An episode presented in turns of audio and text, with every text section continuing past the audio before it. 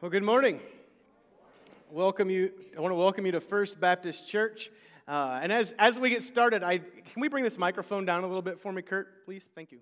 Uh, I do want to, if you are sitting here today and thinking, man, it's a little bit warm today, are they trying to make an illustration? No, they're not. Uh, the air conditioner is out uh, for the sanctuary, and so, um, Nathan, can you open this door over here? To the left. We're trying to keep the doors open so that the wind will move for you in here a little bit, but we're going to have to go old school. You're just going to have to take the little bulletin thing and fan yourself. That's perfectly appropriate. And so, uh, just want to bring your attention to that. John Kelly, our chair of the trustees, said he wanted me to make an announcement last week to let you know that shorts and tank tops are appropriate in this time. Um, so, it is a little warmer in here. We do apologize for that, but what are you going to do, right? Uh, let's go to the Lord in prayer as we turn our attention now to the Word of God. Father God, I thank you so much for your goodness and your grace to us. God, I thank you that um, as we celebrated last week, that, that you have risen from the grave. And God, that you are still alive, that you are still on your throne, that you are still in control, and that in, this, in spite of inconveniences and, and struggles that seem insurmountable in our life, our lives, God, that, that you are still working and moving. That you have a purpose and a plan for our lives, that you have placed a calling upon each of us. And God, may we respond to that calling, both the calling of, of your great salvation, but also the calling of, of service for your gospel. So, God, I pray that you would speak to us this morning, that we would hear your voice calling to us, and that we would respond in appropriate ways. In Jesus' name. Amen. Amen. Well, I don't know how things work in your family, but in the Millers Myers household in which I grew up, uh, nicknames were a rite of passage. As a matter of fact, if you were called by your actual given name, you were probably in trouble. You had probably done something to get yourself in trouble, and you were being addressed on a professional level, which was decidedly not a good thing. As a matter of fact, there are a lot of people that don't even know the names of my siblings and step siblings because we just don't use them. And, and the names don't necessarily have anything to do with the actual name of the person. I'll give you a few examples of some of the nicknames that go through the Miller household, uh, if you will. First, we have Moose. Now, you may think to yourself, that's your brother, Andrew, who's a big dude who played football. No, that is my sister, Amy, who was actually the smallest of all of us. And so her name was Moose. That's what we called her. And there are lots of people, that's all that they know her as. Poor girl, right? I'm sorry, I didn't give it to her, right? I have another sister, and, and her name is AD. That's what we call her, AD. Hers actually connects to her name because her actual name is Amber Dawn. So we just have used the, the abbreviated first letter of each name. AD is what we call her. Moon. Moonbeam was actually the name, so the names don't even have to be shorter. Her name was Amanda, and it became Moonbeam, which is actually a lot more letters. And, and so that's what we call her Moon. Coob. Where did we get that from? I have no idea. Her name is Kathy, but, but we call her Kubi. And then my personal favorite, Wepper Dean. Wepper Dean, her actual name is Stephanie. Uh, you do the math. I have no idea where these names come from. My, my personal nickname, my family does, n- they never call me by the name Jeremy. My name in the household is Chumma. Chumma, or Uncle Chumma, as the case may be. And it, it, there's a long story I can tell you late, later about how the, the name made its way from Jeremy to Chumma. There actually is a progression, but we'll spare you that this morning. But everybody in our household, in the Miller Myers family, has a nickname, and you know that you've passed from friend to family when we no longer call you by your actual name and call you by your nickname. When we stop calling you by your given name and be calling, begin calling you by the name which we have given you, we have adopted you fully into the family. You have been integrated into our system. And it doesn't take long for us. I, I love. I love the nicknames and I love the fact that we go by that. I love the fact that we, we bring in people so quickly because it communicates something. It communicates that you have been accepted. It communicates that, that you are now known and owned by the family. It communicates that, that you are loved and cared for, that, that you have a place and a purpose among us, that, we have a, that you have a part to play in making us complete, as crazy as we might be. And when they call me by that name, Chumma, I don't think twice about it. There's no part of me that wants to correct them. I, I immediately respond because that is, in that context, who I am and when they call, I respond. Now, I would say that God has called each of us in a, variety of ways, in a variety of times. Just as He's called men and women in days gone by. But do we hear when the Lord calls to us? Do we hear when He calls our name and when He invites us into deeper relationship with Him? Do we hear Him and respond when He invites us to follow Him into new seasons of service? Do we trust Him? Or do we try to opt out? Do we make excuses as to why we can't do what God has asked us to do? Do we, do we find reasons to avoid the, the opportunities that God has placed in front of us because we don't feel they fit who we are and how we function? The prophet Jeremiah paints a clear picture of how this often plays out for the people of God. So if you have a Bible, turn with me to Jeremiah chapter 1. Jeremiah chapter 1, starting in verse 4. And you can thank Pastor Larry for this sermon. I actually delivered a version of this sermon a couple weeks ago at a senior adult day. Pastor Larry came to me afterwards and he said, Our church needs to hear this. And so I, I edited it and changed it around this week, and so here we are. Jeremiah chapter 1, starting in verse 4, says this The word of the Lord came to me, saying, Before I formed you in the womb, I knew you. Before you were born, I set you apart. I appointed you as a prophet to the nations.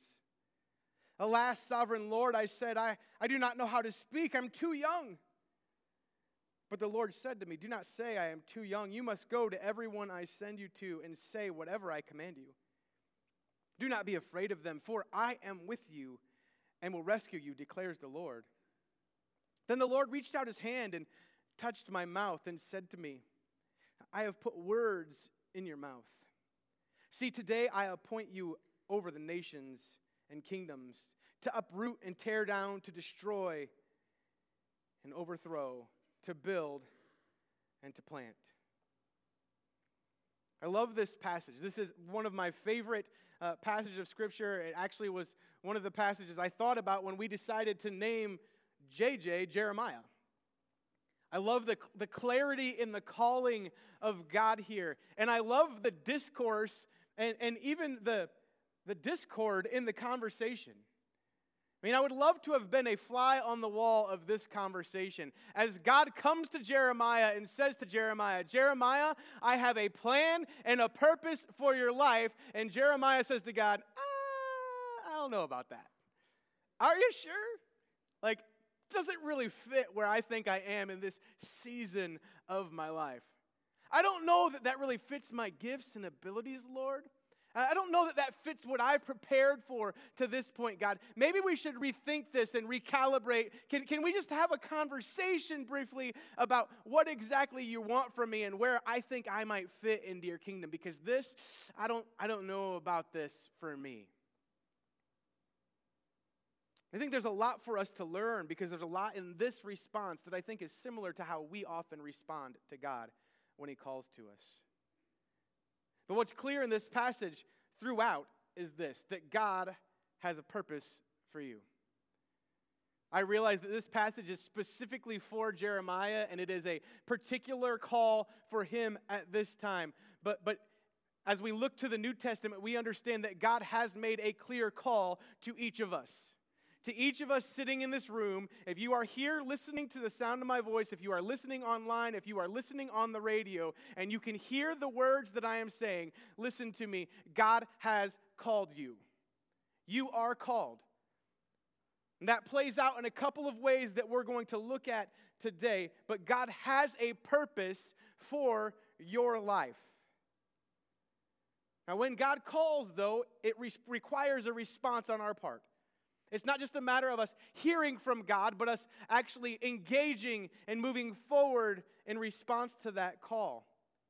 The passage today starts with these words The word of the Lord came to me.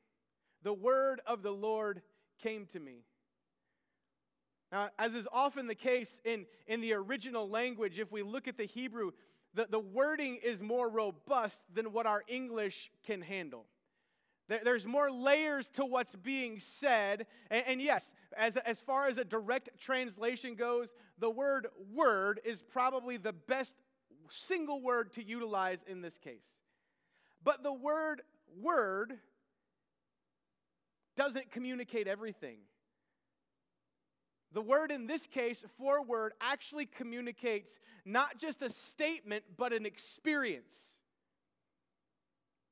In the Hebrew, it, carries the idea of an event, a major event or, or happening in one's life. This, this voice of the Lord coming to Jeremiah, God speaking to Jeremiah, calling to Jeremiah, is not just words out of the Lord's mouth, but it is a, it is a watershed moment in his life. It is a signpost to which Jeremiah will be able to look back in subsequent days when things get dark and difficult to remember. Yes, the Lord spoke to me then. It may feel like he is silent now, but God spoke to me clearly back then, and I had this experience with God, and God called me to do something specific. He called me into deeper relationship with Himself. And it may feel like He is gone and that there is no hope for this situation, but God said.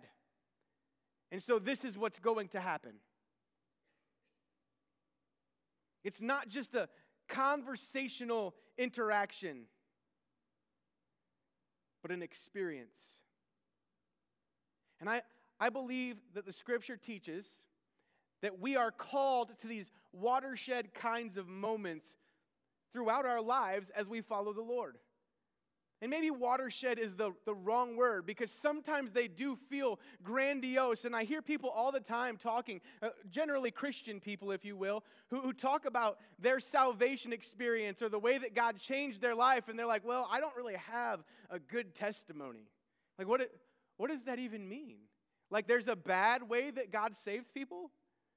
Like you're saved, I'm sorry. That doesn't really work for me. You know, God, God called you into his family, not a big deal. I, you, you should really add some details to that to beef it up a little. I don't think we need to do that. If that moment when God calls you to salvation, where you understand the truth of the gospel and it clicks in your mind that the, the thing we talked about yes, last week, that the cross of Christ and him hanging on the cross and dying and rising again, that, that you understand that that happened and that points back to the John 3.16, right? For God so loved the world that he gave his one and only Son, that whoever would believe in him should not perish but have everlasting life. I, I would submit to you that when you come to an understanding that that passage and, and the Gospels as whole apply to your life, that that is a watershed moment.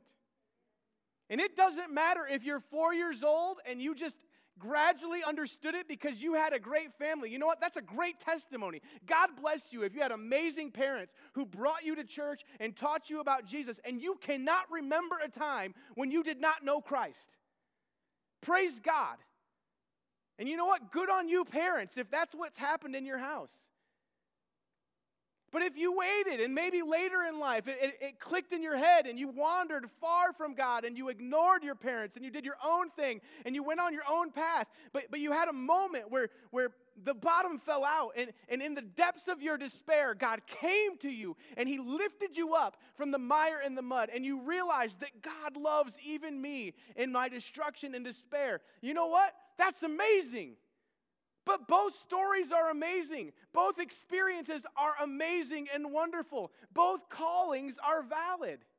I've told the story, and I, I, will continue telling it, and I don't apologize, that my salvation came at First Baptist Church in Elkhart, Indiana. And it came over time from, from me going to Sunday school and riding a church bus and, and going and being involved. And, and we had this evangelist come and he did this, this big thing and had a screen. And it wasn't like our modern screens you know you had to use uh, overhead projectors i don't know if you all remember that where you had to like have someone sitting by the transparency and then they would just put the thing and like heaven help them if they couldn't get the one they had and they, they're like licking their fingers and trying to get it on there. But they, they had, that's what we had the overhead projector, and, and they had like little videos that they were just getting to use. And so, like, they had the picture of this guy, and, and he was supposed to be in hell, and they had a red sheet, and it was shaking, and it was the worst graphics I've ever seen. And the guy's like, oh, I'm in hell, this is so terrible. And I, you know what? The reality is, for me, as a nine year old kid, it scared the living HE double hockey sticks out of me. I was terrified. And so I ran to the safest place I could think of in First Baptist Church of Elkhart the bathroom. And I hid in a stall. I could take you to the spot right now. I can see it clearly in my head. I can even smell the smells. But I was sitting in a bathroom stall, and there in a bathroom stall at First Baptist Church of Elkhart, Indiana, God spoke to me. The word of the Lord came to me, and I understood that Jesus died for me. And that ridiculous thing I'd seen on the screen led to the life changing experience and calling of my life where I accepted the salvation of Jesus Christ. You know what? Some people, I've told that story, and people are like, well, that's kind of an embarrassing salvation story. No, it's not. I came to Jesus. Jesus found me in a bathroom. Tell me where he can't find you.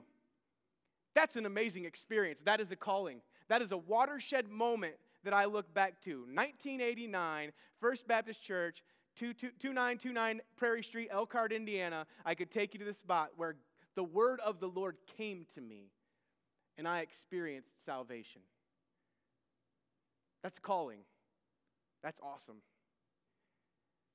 And if you have one of those experiences, it's worth sharing. I have another experience, though, that happened at Lake Ann Bible Camp in Michigan. Lake Ann Bible Camp. I was there and I did not want to go at all. I was the only seventh grade boy at this winter retreat with 130 some odd kids. It went about as well as you would expect for me in the cabin. I did not enjoy it. And, and, right before we left for it, my dad had left our family for the first of what would be many times. We had no idea where he was. We had no idea if he was dead in a ditch. And we decided last minute that I would go to camp anyways. And I am here to tell you that I was a broken kid at that camp. And I had no, I remembered 1989, but I still, at that point, I had no idea where God was in this situation. And I was bitter and I was angry and I didn't want to be there. And in the midst of that season and situation, I remember sitting in the seat, feeling completely alone, unspeakably alone, and hurting in ways I cannot describe to you. And as I sat in that seat, and I listened to the speaker speak, I heard a voice in the back of my head say, He's speaking to you. And the speaker was speaking about how God can use anyone that's willing to step forward in faith to serve Him with whatever gifts they have. And that maybe there's someone in the room that God is calling to be a pastor. And I remember thinking, I, I'm not the one, Lord. I'm the son of a guy that deals drugs in northern Indiana. We don't even know where he is right now. You want to find someone else. The, the church doesn't even want me in youth group leadership because I'm unqualified and unfit because of my family. If I'm unfit to help in the youth group, I'm certainly unfit to help with the church, leading your church as a whole. And, and I, I just continued to feel this urge. And so when they when they called for the altar call and they called for us to walk out and walk across the way into the, the cafeteria, before I knew what I was doing, I was making my way over and across. And I remember talking to Brent, was the name of the counselor I spoke to that day. Just a high school senior, had no idea what he was doing. And he said, Well, if the Lord is speaking to you, then the Lord is speaking to you, and that's a good thing. And let's just pray that God will help you walk into that calling. And that day, sitting at that cafeteria table, a broken kid, not knowing where my dad was, not knowing what was going to happen with my family, being told my whole life that I wasn't quite enough by both family and friends, I sat at that table and felt the Lord, word of the Lord come to me and say, You are going to be a pastor. You will be a youth pastor. And I, that, that was a watershed moment. And from that moment on, there was no question in my mind. From the time I was 13 years old, I knew that I was going to be a pastor. I never questioned it. You know why? Because I could look back to that table in that moment where God called me when I was up at the camp that I didn't want to be at, experience the experience that I didn't want to experience. And in that moment, in the midst of this terrible situation, the word of the Lord came to me. And God called me into his service. And your experiences will be totally different than mine. I could give you more experiences. Your experiences will be different than mine. But again, if you are hearing my voice today, the word of the Lord is coming to you. God is calling to you, whether it is a call for salvation, that you accept His amazing grace and forgiveness, that you allow Him to clean your soul and to take your sin upon Himself, which He's already done on the cross, that you accept that grace. God is calling you to salvation, or He is calling you to service, saying, Come and join me in my work for the gospel to reach the world with my good news. God is calling you. And we need to make note of these moments when God calls to us so that in moments of darkness and doubt, which will undoubtedly come, we can look back and remember no, no, no, no. The Lord did say to me, the Lord did speak to me. I still have a purpose. And, here's something that brings hope to me in this that God's plan is not a new thing. It's not that we, God calls us to salvation and we're saved, and God's like, oh my goodness, I forgot to make a plan for what's next for their life. What am I going to have them do? Well, they really don't have any skills, so I'm not really sure what I'm going to do with them. Which is sometimes how we act. We act like Jeremiah, like God, God, He saved me, sure, but I really can't do anything. But read, listen to these words, and I want you to take note of these words. Verse 5, God says this Before I formed you in the womb, I knew you. Before you were even born, I set you apart. And I appointed you as a prophet to the nations. Now, you could we could have the debate and you could say, oh, well, that's just for Jeremiah. But we could go to the Psalms and see that, that, that God knit each of us together in our mother's wombs. We could go to the New Testament and see where, where it says over and over that before the foundations of the world, God called to us. That we were created. Before we were ever saved, God created us in Christ Jesus for good works, which He created in advance for us to do. God had a plan for you before He created you. Before you were born, you were known, you were set apart, and you were appointed. You were known, you were set apart, and you were appointed. When it says you were known, this goes beyond simple cognitive understanding that, that I know your name and you know mine, that I know that, that you know that I like green and bright colored shoes, that, that, that I know this, that about you. It's, it's beyond just about, about surfacey details. To know someone in the Bible is to have intimate, detailed, relational knowledge. It, communicates a sense of connection and productive interaction that God knows you at the deepest levels of who you are. Again, that passage in Psalms talks about that we can't go anywhere to hide from God's presence. That, that we can't hide who we are from the Lord, that He sees us wherever we go. This passage even tells us that, that even back when we were in the womb, before we were born, before, as God was knitting us together, He knew who we are. He, he knew who we were. God knew who you were before your mother knew she was pregnant with you. God had a plan for you, God had a purpose for you long before anyone knew you were going to walk on this earth. The creator of the universe spent equal amount of time creating you that he did the cosmos. What an encouraging thought. that God knows, and, it's scary, I get, I guess, at a, at a level that God knows the deep, dark parts of me, but there's something about getting all that out into the open and being willing to, and knowing that God loves me and loves you in spite of all the difficulties and dirts and darkness in our lives, that God still loves you. God knows you. Says we're set apart. That This is a word that, that was used for priests. Priests would be set apart, and priests would set apart and consecrate very, various objects for use in the temple. It, it was a process through which they would recognize the purpose for which something was made, they would purify it and make it holy, and then they would put it into use for said purpose. And it was considered blasphemy to not use that thing for that purpose. We use a word for this in the New Testament. The word is sanctification.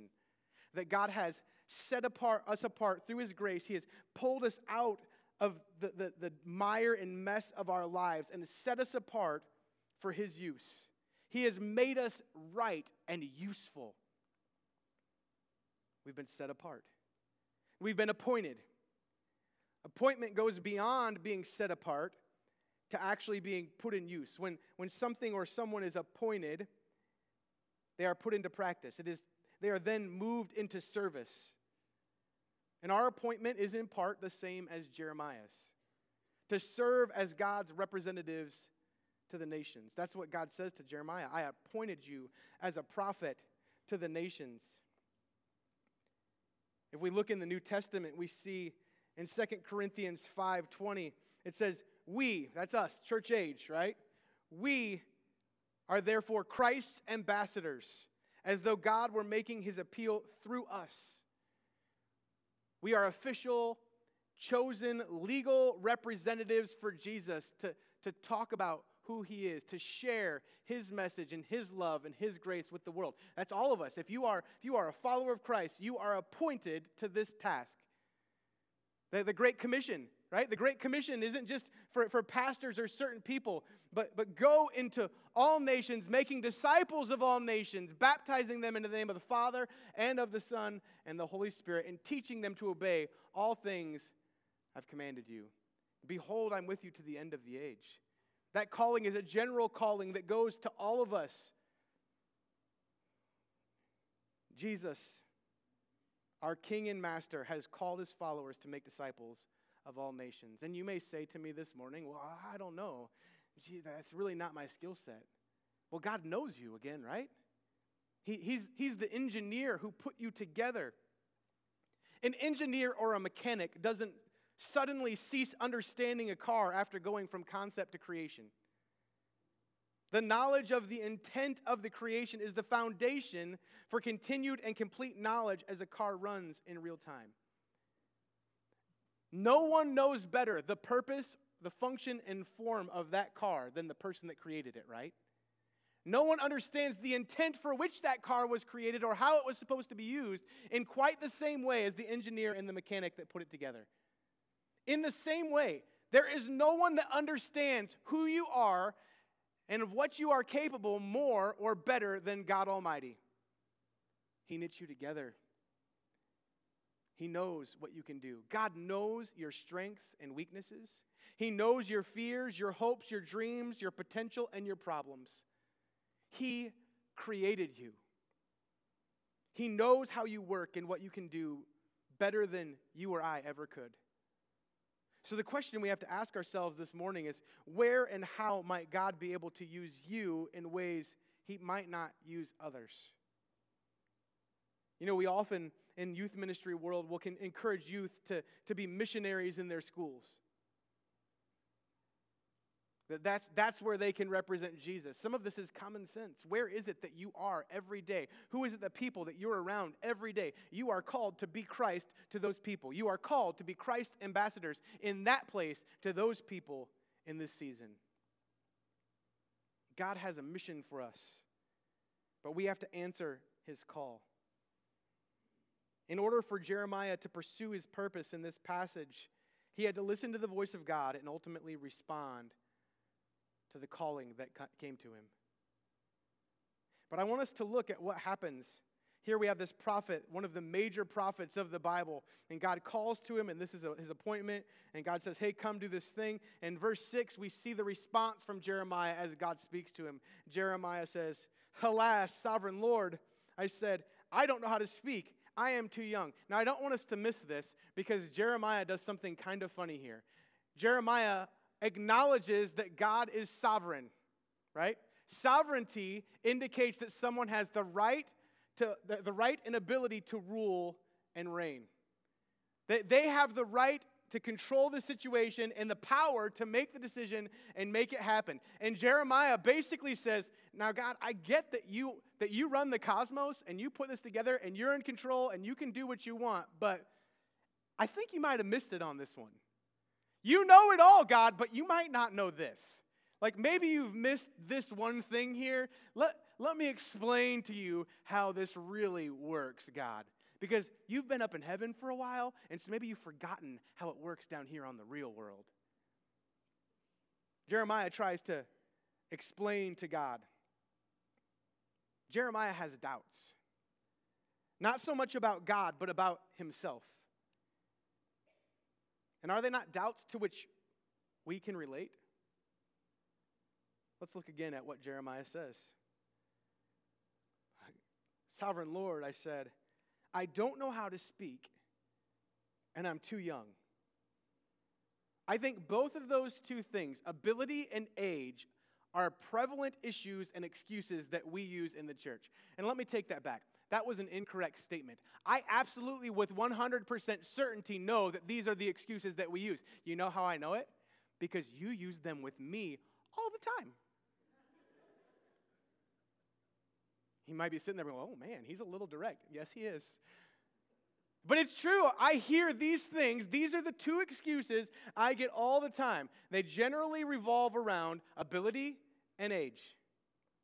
We have an issue with, with our ability or understanding for various tasks. Jeremiah, as God Himself, who just indicated that He made him, that He knows him completely inside and out, has set him apart for this particular task. Jeremiah says, God, I, I am not, I don't have the skill. This isn't in my skill set, Lord. I wonder how often we miss out on opportunities to serve the Lord and to make a difference in our community because we think we just don't know how to do it. Well, I don't, I don't know how to, I don't know how to talk in front of people. I don't, I don't know how. I don't know how to play an instrument. Well, listen, we didn't ask you to do that. Literally anyone can open a door on Sunday morning. I assure you that that is, that is the, not a hard thing. I do it every Sunday morning. You can open a door, and literally anyone can say, Hi, welcome to First Baptist Church. Not terribly difficult. And anyone can come and help move chairs. We, we could go through a list a mile long about things that we could do. There, there are things for, I assure you that if you come to me and say, Dr. Myers, I'd love to get involved, where can we get, what can we do? We'll find something. We will find something for you. But how often do we miss because of our own misunderstanding of our abilities or a, a lack of a willingness to try? Often, I don't know really means I'm not willing to try. I can't means I won't make the effort. I'm going to owe him $5 because I didn't tell him that I was going to use this and this was a different illustration. But I think about, think about JJ. JJ has been playing the drums the last two weeks for us, right? And we're, we don't have like a regular weekly practice because the timing is difficult. So a lot of times, JJ and I, we had, we had to play for two hours in his room yesterday to kind of get ready for today. And then we came in this morning at 9 o'clock and ran through the songs numerous times. And you know? Never once, from the moment that we knew that Mike was leaving, and I told JJ, hey, buddy, you've got 30 days and you're on the big stage. Never once did JJ say, oh, I can't, I can't do that. He could have. I've never, I've never played the full set before. You know what JJ's response was? Okay. And he's learning and we're figuring things out and we're trying to get the feel and it's not going to be perfect. But you know what? He, he's willing. He's sitting in the chair. He's hitting the things. We're going to figure it out. But he's going to get better because he's willing to try. And, and he, he hears the, the voice, and this time it was the voice of the Lord through his father saying, Hey, bud, we need you to play. And but you know what? If JJ would have said no, I wouldn't have made him.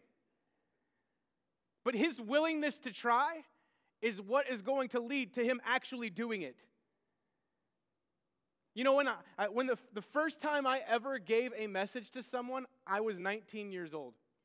First time I ever stood in front of a youth group and spoke and shared the gospel, I was 19 years old. And it's because my uncle called me and said, Hey, I'm going to do a beach retreat in Myrtle Beach.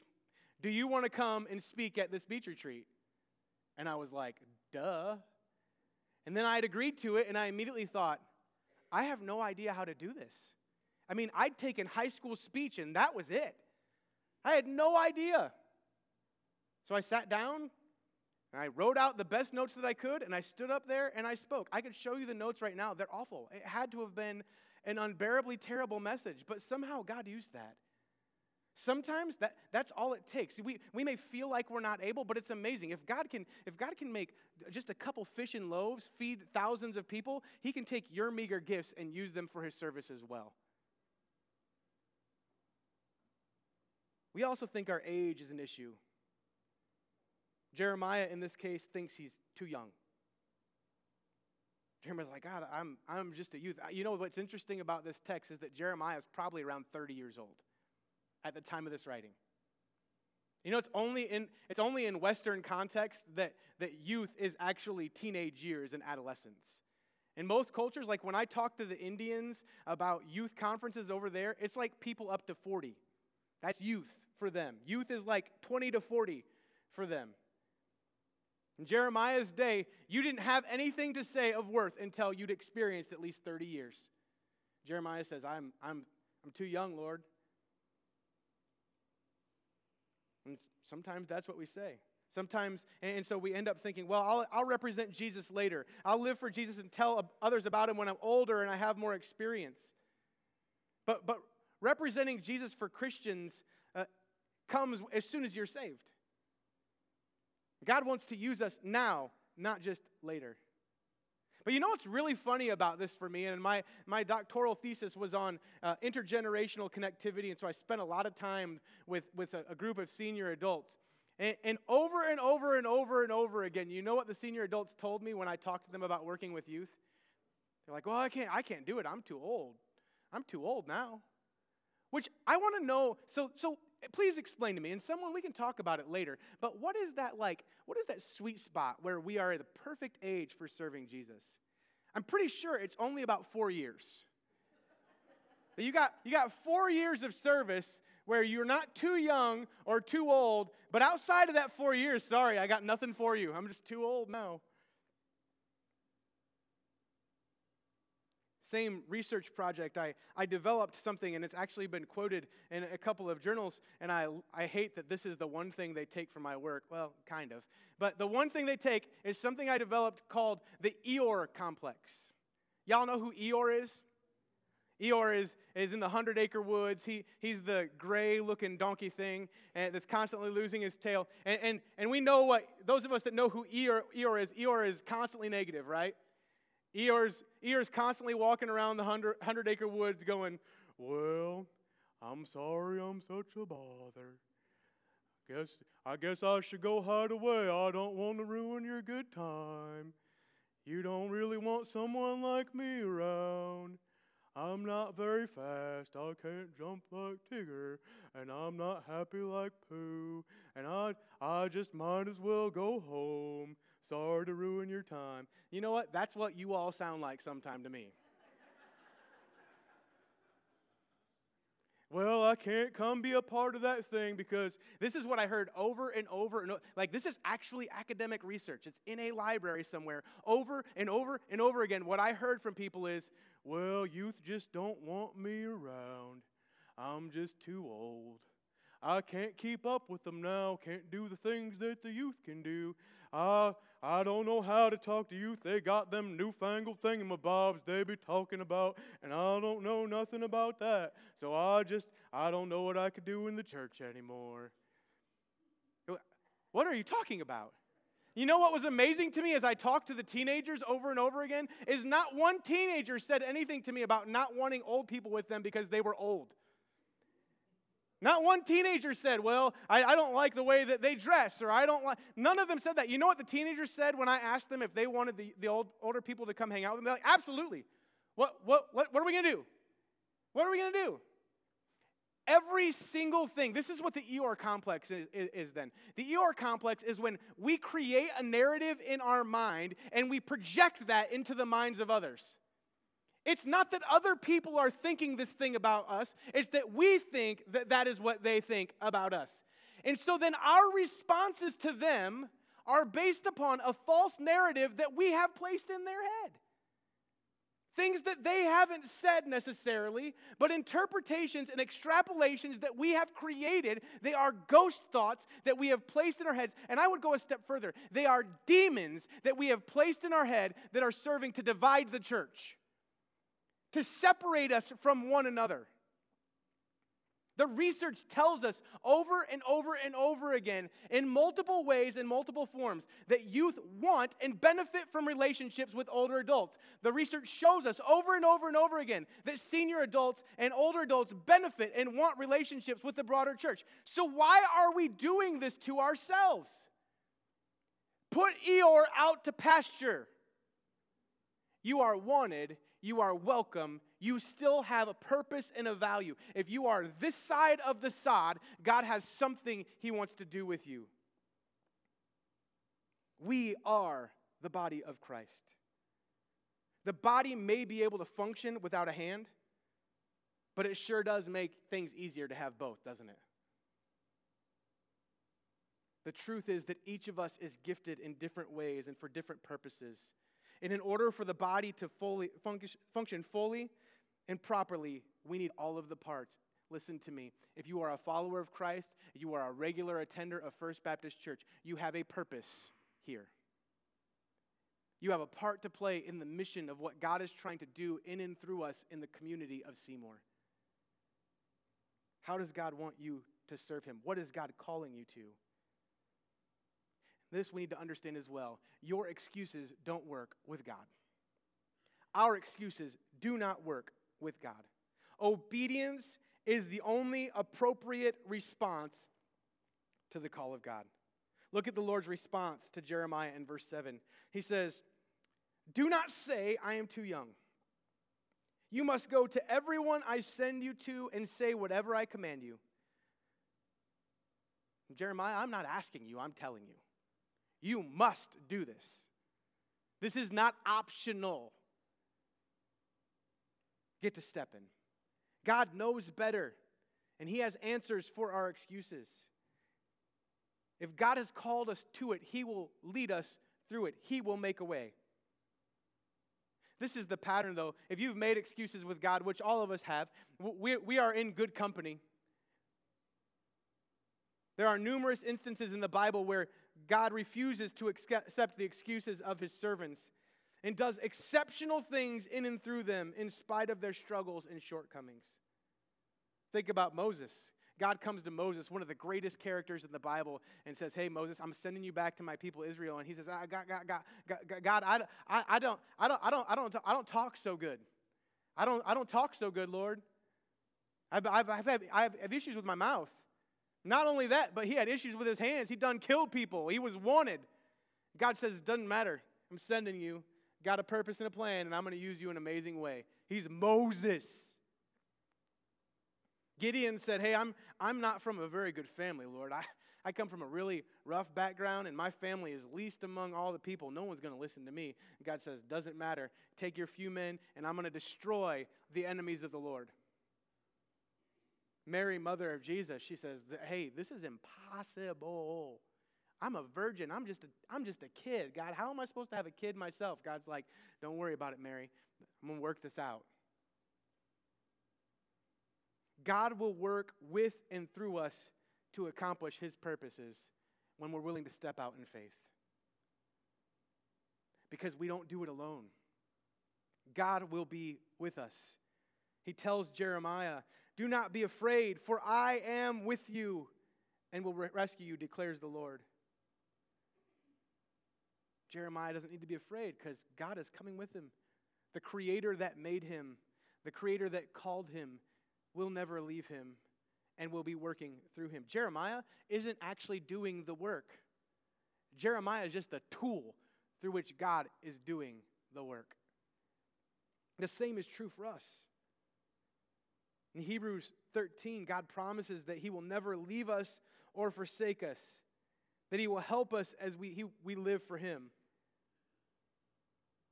But it goes beyond God just being with us, to, to God providing what we need to serve Him. Verse 9 Then the Lord reached out His hand and touched my mouth and said to me, I have put my words in your mouth. God will provide what we need to do what He's asked of us. He'll put the words in our mouth because He's put the Holy Spirit in our hearts. I, I like the, this, this quote from John Stott. You know, I stand up here and preach every week, and people are like, How do you do it? I was like, Listen, it's not hard, y'all. Like, I'm just saying what this says. John Stott used to say, if, if it weren't for the Word of God, I would have nothing to say.